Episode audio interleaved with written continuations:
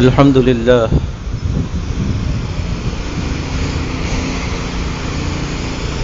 الحمد لله الذي هدانا لهذا وما كنا لنهتدي لولا أن هدانا الله.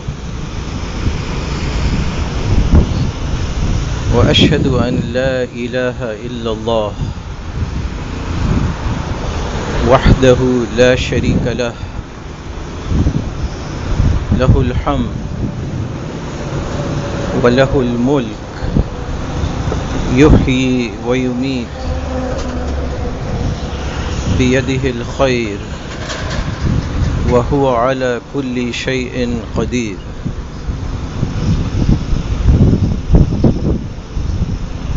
وأشهد أن محمدا عبد الله ورسوله وصفيه وخليله. أرسله الله للناس نذيرا وبشيرا. لقد كان لكم في رسول الله أسوة حسنة لمن كان يرجو الله واليوم الآخر وذكر الله كثيرا. محمد رسول الله. والذين معه أشداء على الكفار رحماء بينهم. من يطع الله ورسوله وأولي الأمر من المؤمنين فقد رشد. ومن يعص الله ورسوله وأولي الأمر من المؤمنين فقد ضل ضلالا بعيدا. أوصيكم ونفسي اولا بتقوى الله وطاعته وأحذركم من عصيانه ومخالفة أمره. أما بعد فإن خير الحديث كتاب الله وأحسن الهدي هدي محمد. وشر الأمور محدثاتها وكل محدثة بدعة وكل بدعة ضلالة وكل ضلالة في النار.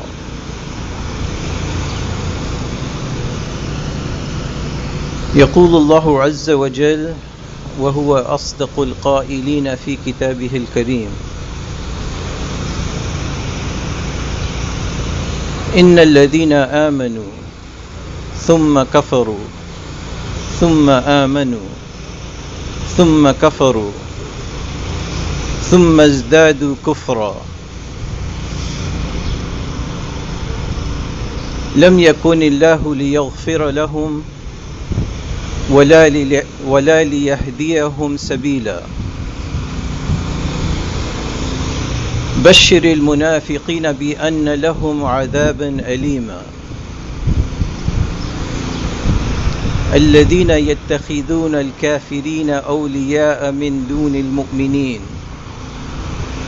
أيبتغون عندهم العزة؟ فإن العزة لله جميعا.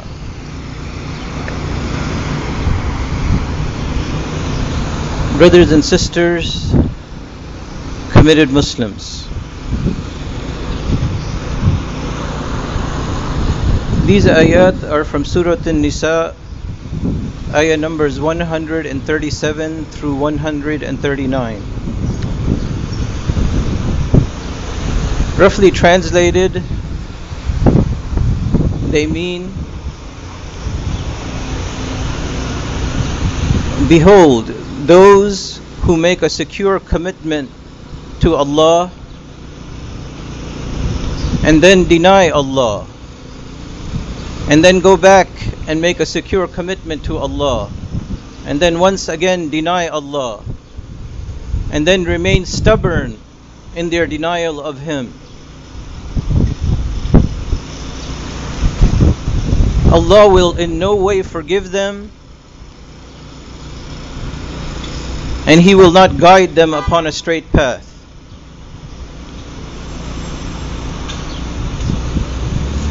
And announce to the allegiance betrayers that there is ready for them a painful torment. For these are the ones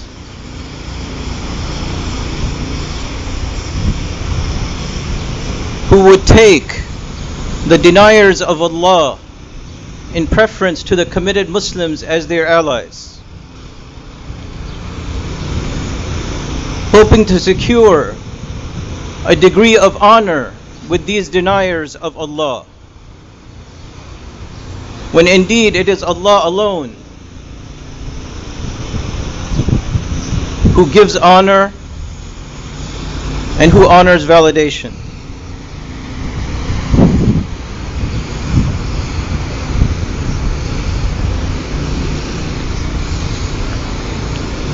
In the conditions of the world that we Muslims find ourselves in,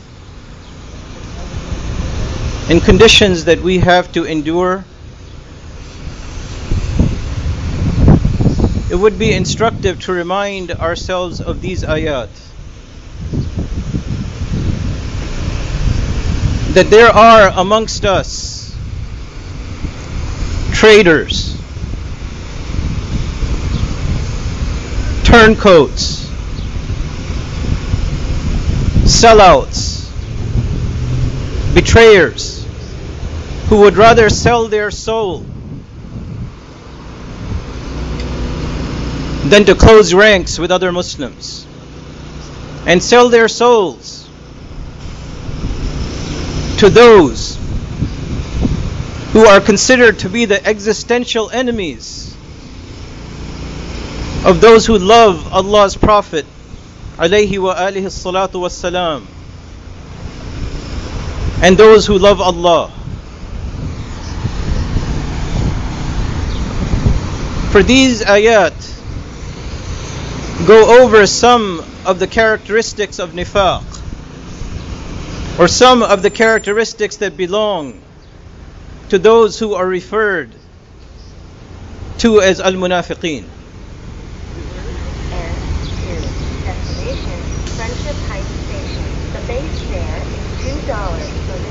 One of their characteristics, as this ayah designates, is that they bounce back and forth between a public commitment to Allah and a private commitment to kufr.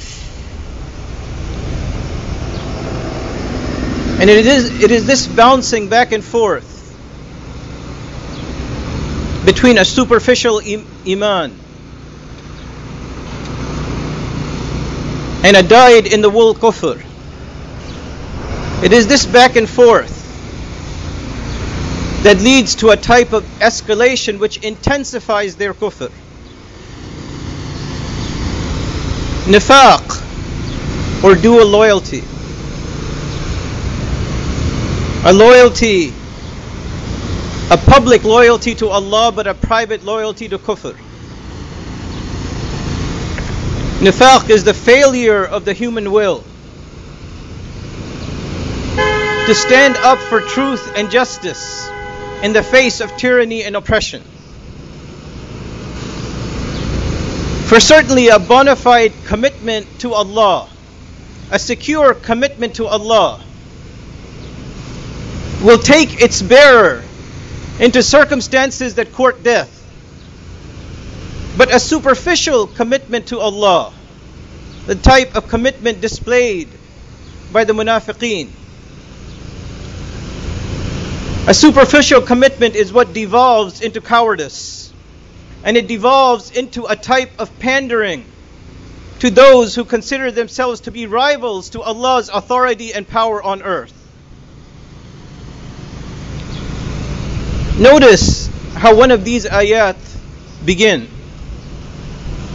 بشر المنافقين أن لهم بأن لهم عذابا أليما This word bashir, it means give the good news.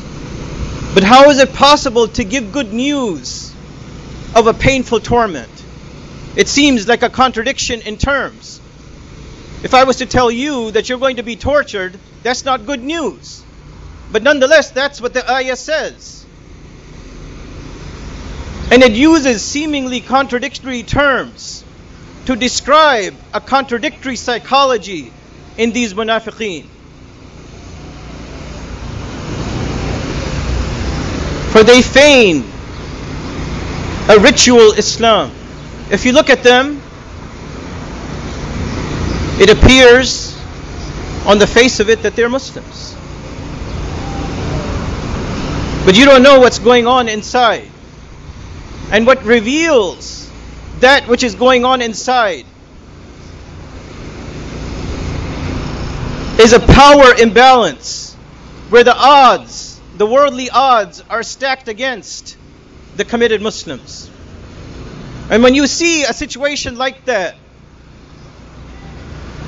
where the pendulum of power is swinging against the Muslims, that is the situation that reveals the true character of the munafiqeen.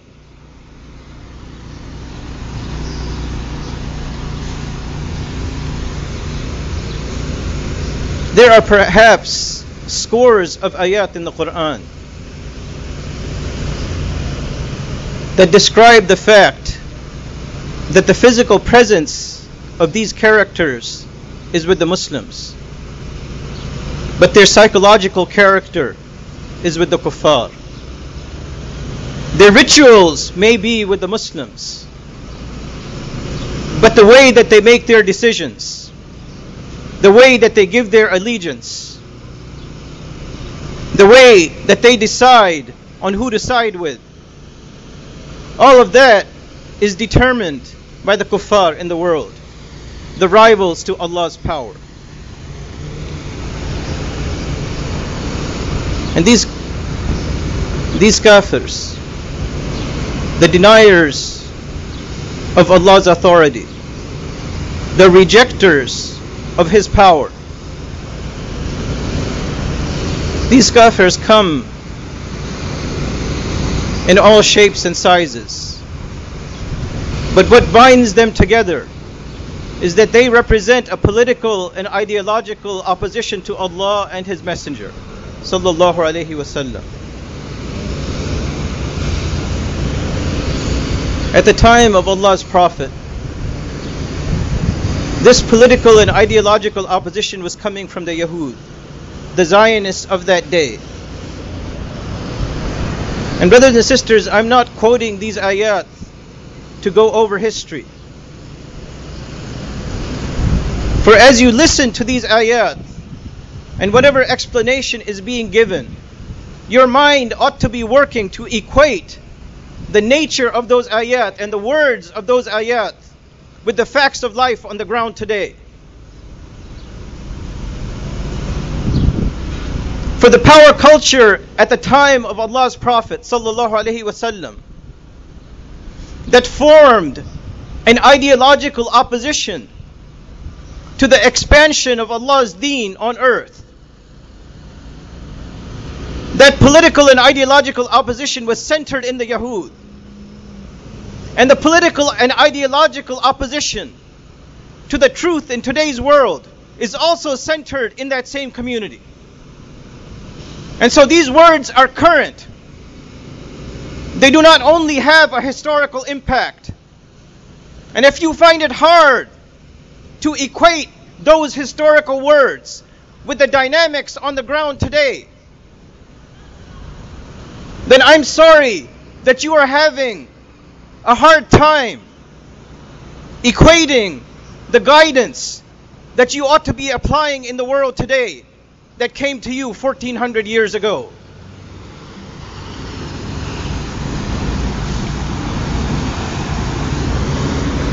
Even at that time, there were ritual first Muslims who were beating a path to these Yahud.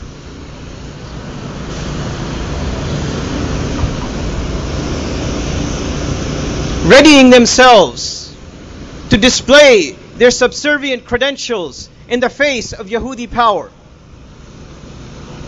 And these meetings between these munafiqs and the Yahud of that day, they took place in secret There was a lot of cunning involved in arranging the timing of these meetings. But there was only one thing that they discussed in these meetings. Just as the imperialists and Zionists today, there's only one thing that they are concerned about in their private meetings. And that is how to undermine the emerging justice and truth that comes with this deen. How to undermine the central leadership role of Allah's Prophet and the inheritors of that role in our world today.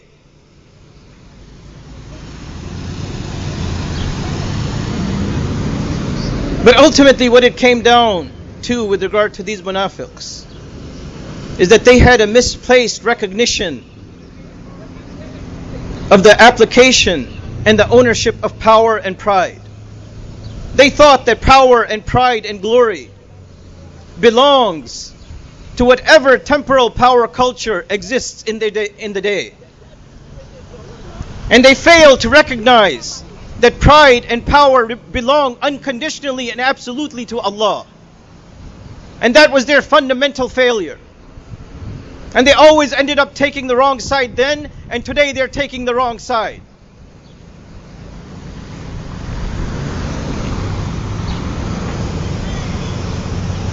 But as I said just a little bit earlier, these ayat mean absolutely nothing until they help us understand the facts of life on the ground today.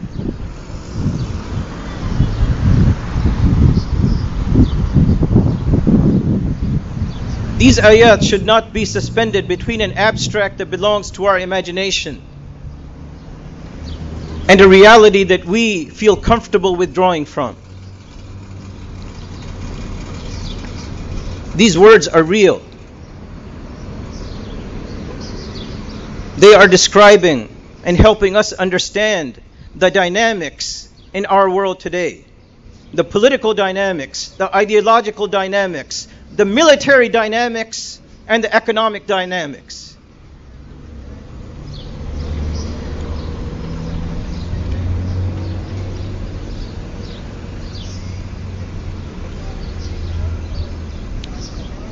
And the actors in this script,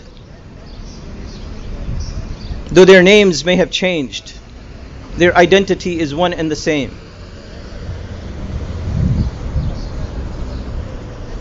For there was an Arab, Arabian nifaq that was subservient to an ideological power culture in that day.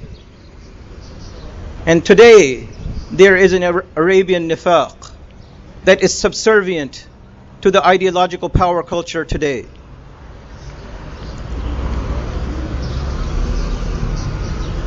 And so, if the nifaq at that time could be identified,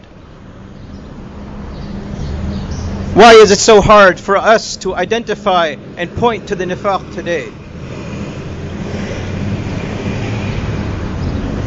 Let us go over a little bit of history. And this is history that perhaps all of us, or perhaps most of us, can remember. For it is only four decades ago but it sort of sets the stage for what you see happening in your real world right now. The players then belonged to the to the royal Arabians of the Gulf and the inheritors of the royal Arabians today are playing out the same script. And so if you can understand what happened four decades ago, you can understand what's happening today. And obviously, all within the context of these ayat.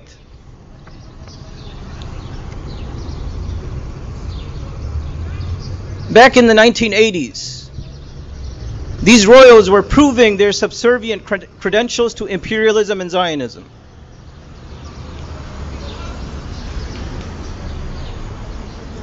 Not by their rituals, but by their policy decisions. By their running to the imperialists and Zionists for protection anytime the committed Muslims raise their voices about injustice.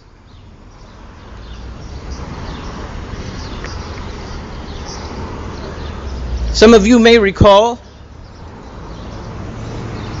that during the Reagan Bush years from 1980 through 1990, there was this incident that occurred with the so called Contras. This was a paramilitary counterinsurgency that was set up by the White House to overthrow the elected Sandinista government in Nicaragua.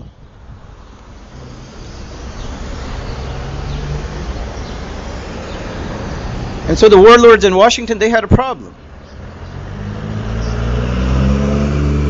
How are we going to finance an illegal activity?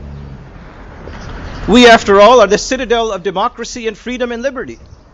And here we are trying to overthrow a democratically elected government. We can't be seen doing something like that.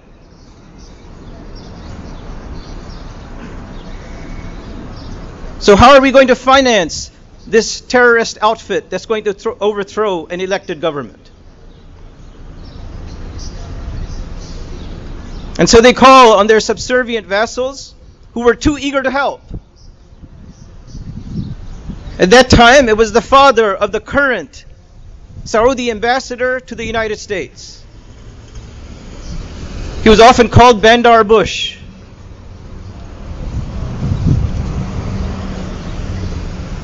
So they called on their vessels that they knew were full of cash. And they said, What can you do for us? And being all too eager to help, they came in and offered $1 million a month to send to the Contras. In addition to that, they set up an $8 million slush fund in a Swiss bank that could be accessed by these terrorists that were called a counterinsurgency outfit. And all told, at the end of this whole conflict, which almost brought down an entire U.S. presidency, they gave $32 million. But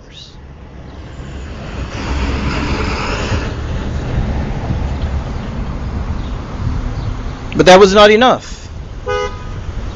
Also, during those years, there was a first Gulf War in which the combination of all these Taghut and Kuffar tried to destroy the Islamic revolution in Islamic Iran.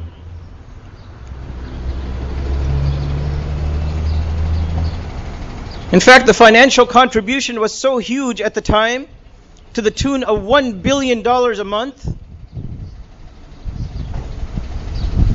Today, there would be something on the order of over $20 billion a month. Or perhaps more than that. But at the time, the Reagan regime right here in Washington put pressure on its subservient proxies in Kuwait, Saudi Arabia, and Egypt to send U.S. arms to Iraq. So that the combination of these people, the Gulf Arabian monarchies, the Israelis, the Americans, the Europeans, and even the Soviet Union, all of them got together, even with the use of chemical weapons, to at least try to cripple or even to undermine and overthrow the Islamic revolution in Iran. But they failed.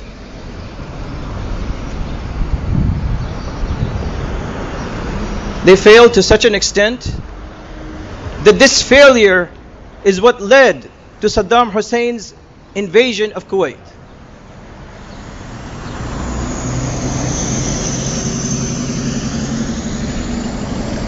For this eight year war, not only did it consume the lives of some one million young men on both sides of the conflict, but it left a lot of territorial and infrastructure destruction in the cities of those two countries. And so Saddam Hussein, he asked, or he demanded from these Gulf monarchies, I fought this war for eight years for you guys. And now I need money to reconstruct my country. They want to have nothing to do with it. They washed their hands clean. We're not going to give you any money to reconstruct your country. They were all too ready to give billions of dollars to destroy. But they were not ready to give a penny to reconstruct. And this is another one of the characteristics of nifaq.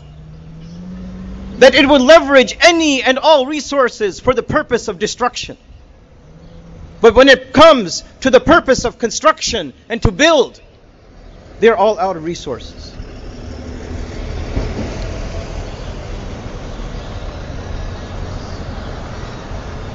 What are they saying today with regard, with regard to all of the havoc that they have created and caused in North Africa and the Muslim East? They're saying that those people have to pay with their own oil revenue to reconstruct their societies. They didn't destroy their own societies. There were missiles and bombs manufactured in other parts of the world that destroyed their societies. There were real policies that destroyed their societies. There were real strategies that destroyed their societies. And because they don't have any power in the world, they can't leverage anything in terms of resources to come and rebuild their societies.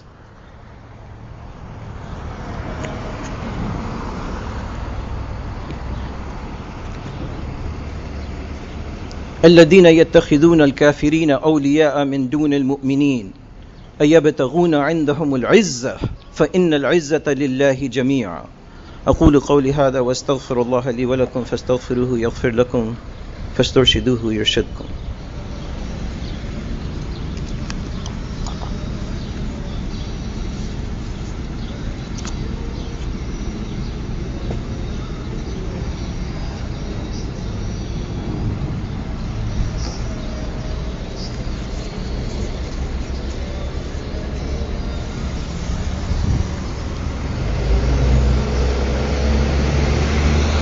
الحمد لله والصلاة والسلام على رسول الله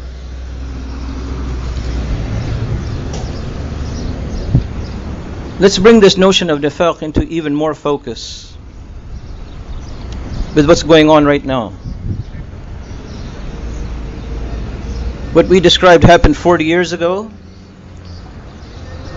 but it established a basis for what's happening right now.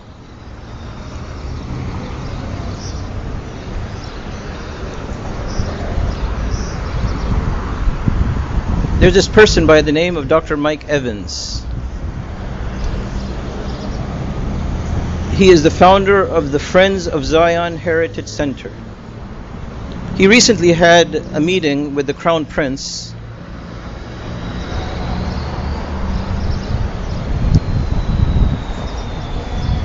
of that family which is occupying Mecca and Al Medina. Now, first of all, before I get into the gist of their conversation, let me ask you Is it possible for somebody like you and me to go and have a discussion with the Crown Prince of Arabia? Even if we wanted to give him good counsel about adjusting his behavior, is it possible for any one of us regardless of our credentials, to go and have a meeting with him?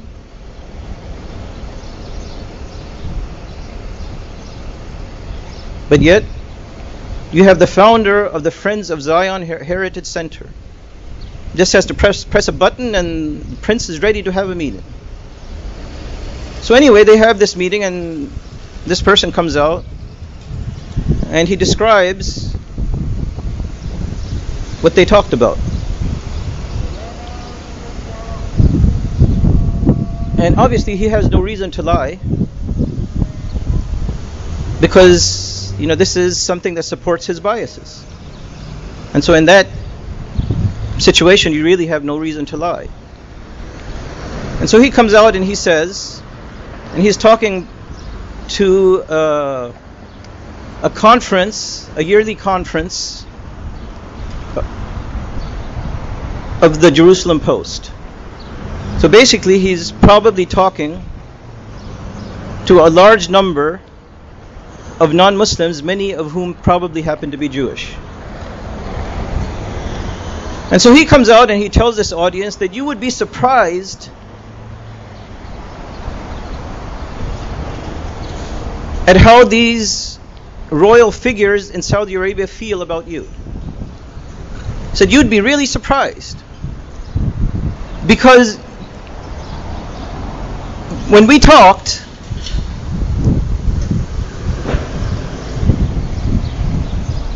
I became aware of the fact that these royals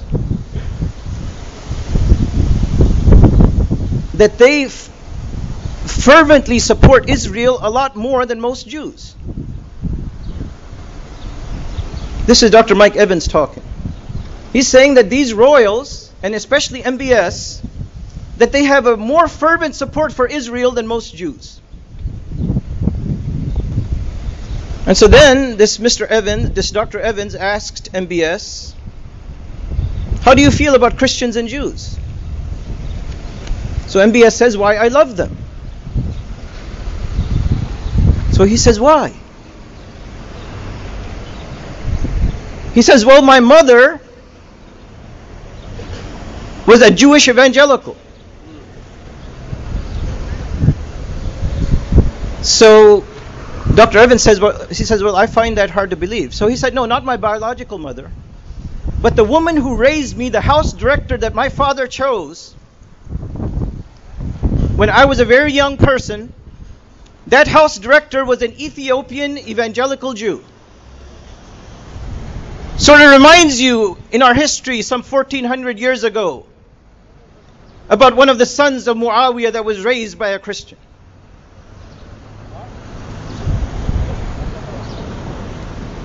He went on, his army went on to give the Shahada to Imam Hussein. alayhi salatu wassalam. And so then he asks him, Dr. Evans asks MBS, what should the Palestinians do? So MBS says, copy Israel. The Palestinians should copy Israel.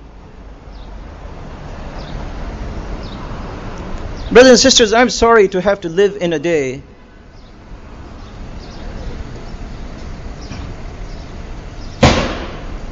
in which this level of nifaq perhaps has not been exceeded in our entire history. Where this level of treachery, perhaps treachery with a ferocity, I'm sorry to live in a day where we have to witness something like this.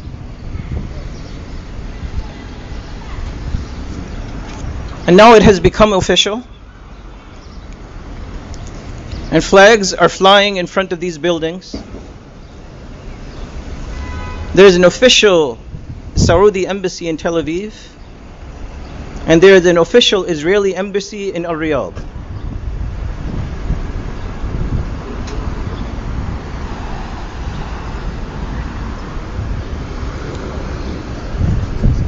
The same people who were trying to gin up a provocation for war in the 1980s, those same people are around today trying to do the same thing. And by now, I'm sure all of you have heard and you've read the news of a US drone being shot down by Islamic Iran.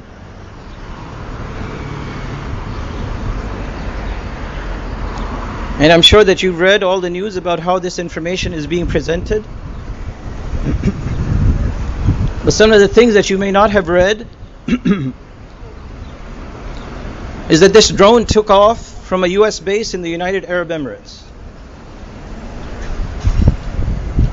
On top of that, this drone was accompanied by a surveillance airplane that had 35 people on board. And both the drone and the surveillance aircraft violated Iranian airspace. They have no reason to lie in this regard. They're not looking to pick a fight with the United States or with anybody else. But on the other side, yes, you know that the United States, backed up by provocation from Arabia and from Israel, is looking to pick a fight, is looking for a war with Islamic Iran. And so I'm saying that Islamic Iran has no reason to lie about this. So there were 35 people on board that surveillance aircraft. The drone was unmanned. And Islamic Iran says that it gave them warnings. Several warnings before it shot a missile to, to shoot the drone down. Now, Islamic Iran also said that it could have shot down the airplane with 35 people on board, but it refused to do that because it did not want casualties to complicate an already precarious situation.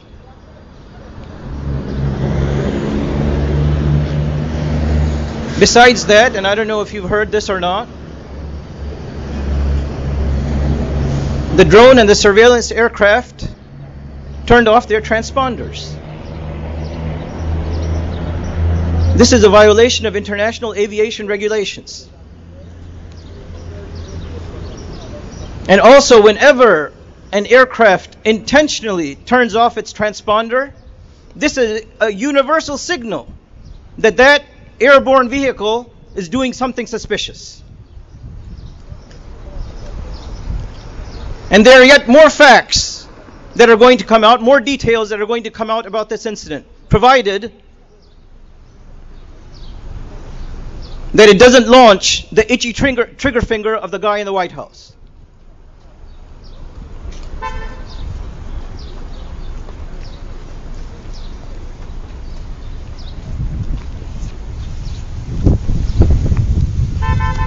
And lastly, the cost of that drone is $100 million.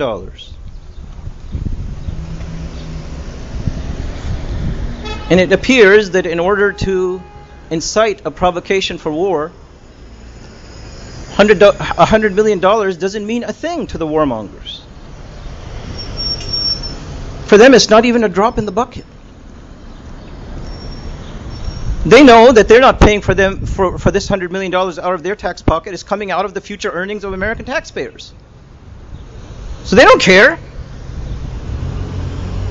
And these are the ones in the White House that are supposed to be the ones that are fiscally responsible. They talk about fiscal responsibility all the time. How are we going to pay for this? How are we going to pay for that? And here's a hundred million dollars that they decided to sacrifice on a provocation to war. And obviously, it's not the first $100 million, and it's not the first billion dollars that they choose for such provocations. Because they know it's not coming out of their pockets. It's coming out of the pockets of the gullible American. The American who's busy on Facebook, who's busy in a whole bunch of other distracting ventures, that they can't pay attention to those who are leeching their own economy.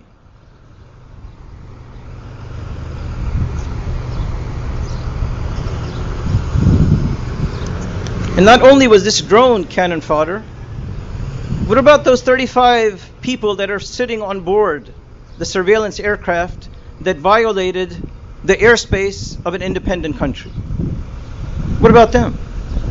Are they just bait? Do their lives mean nothing to the White House?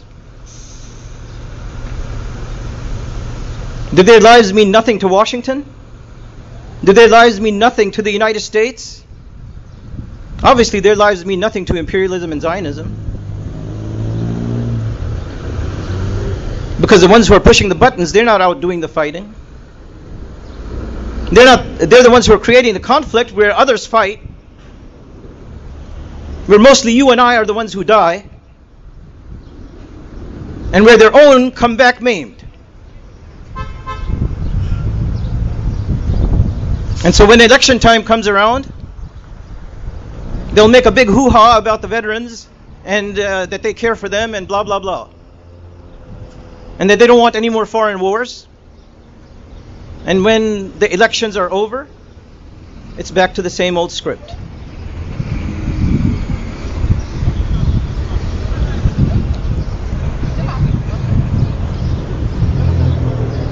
Brothers and sisters, that's why these ayat ought to mean something to us.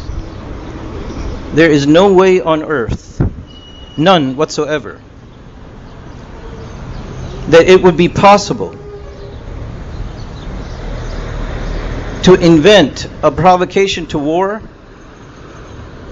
were it not for these munafiqs who are in positions of rule, who are allying with the existential enemies of the Muslims.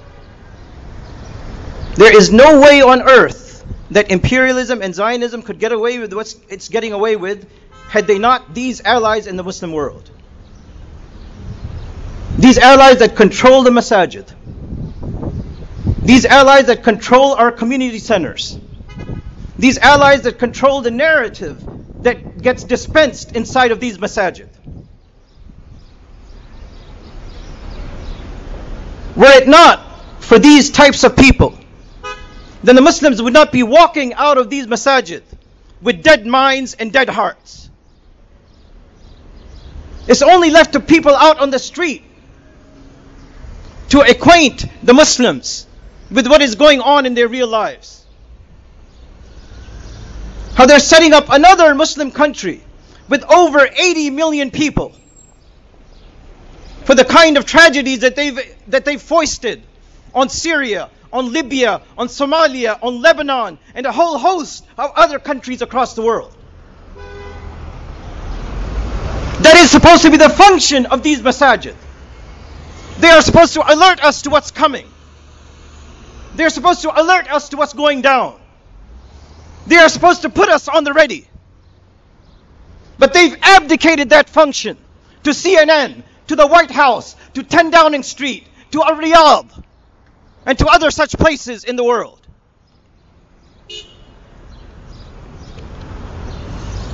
اللهم أرنا الحق حقا وارزقنا اتباعه وأرنا الباطل باطلا وارزقنا اجتنابه اللهم اغفر للمؤمنين والمؤمنات الأحياء منهم والأموات إنك قريب سميع مجيب الدعوات اللهم ربنا آتنا في الدنيا حسنة وفي الآخرة حسنة وقنا عذاب النار إن الله وملائكته يصلون على النبي.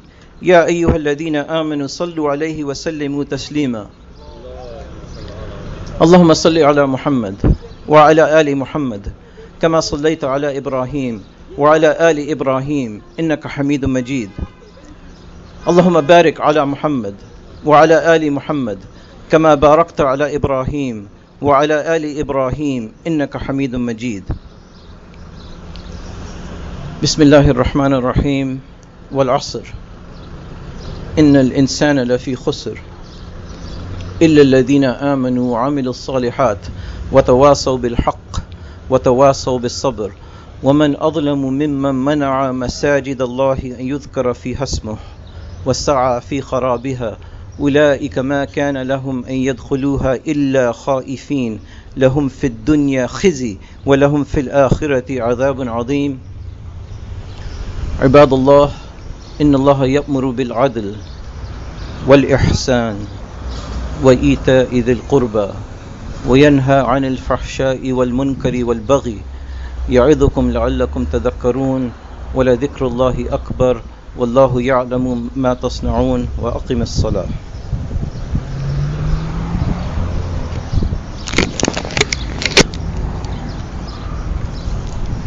الله أكبر الله أكبر. أشهد أن لا إله إلا الله. أشهد أن محمدا رسول الله. حي على الصلاة حي على الفلاح. قد قامت الصلاة قد قامت الصلاة. الله أكبر الله أكبر. لا إله إلا الله.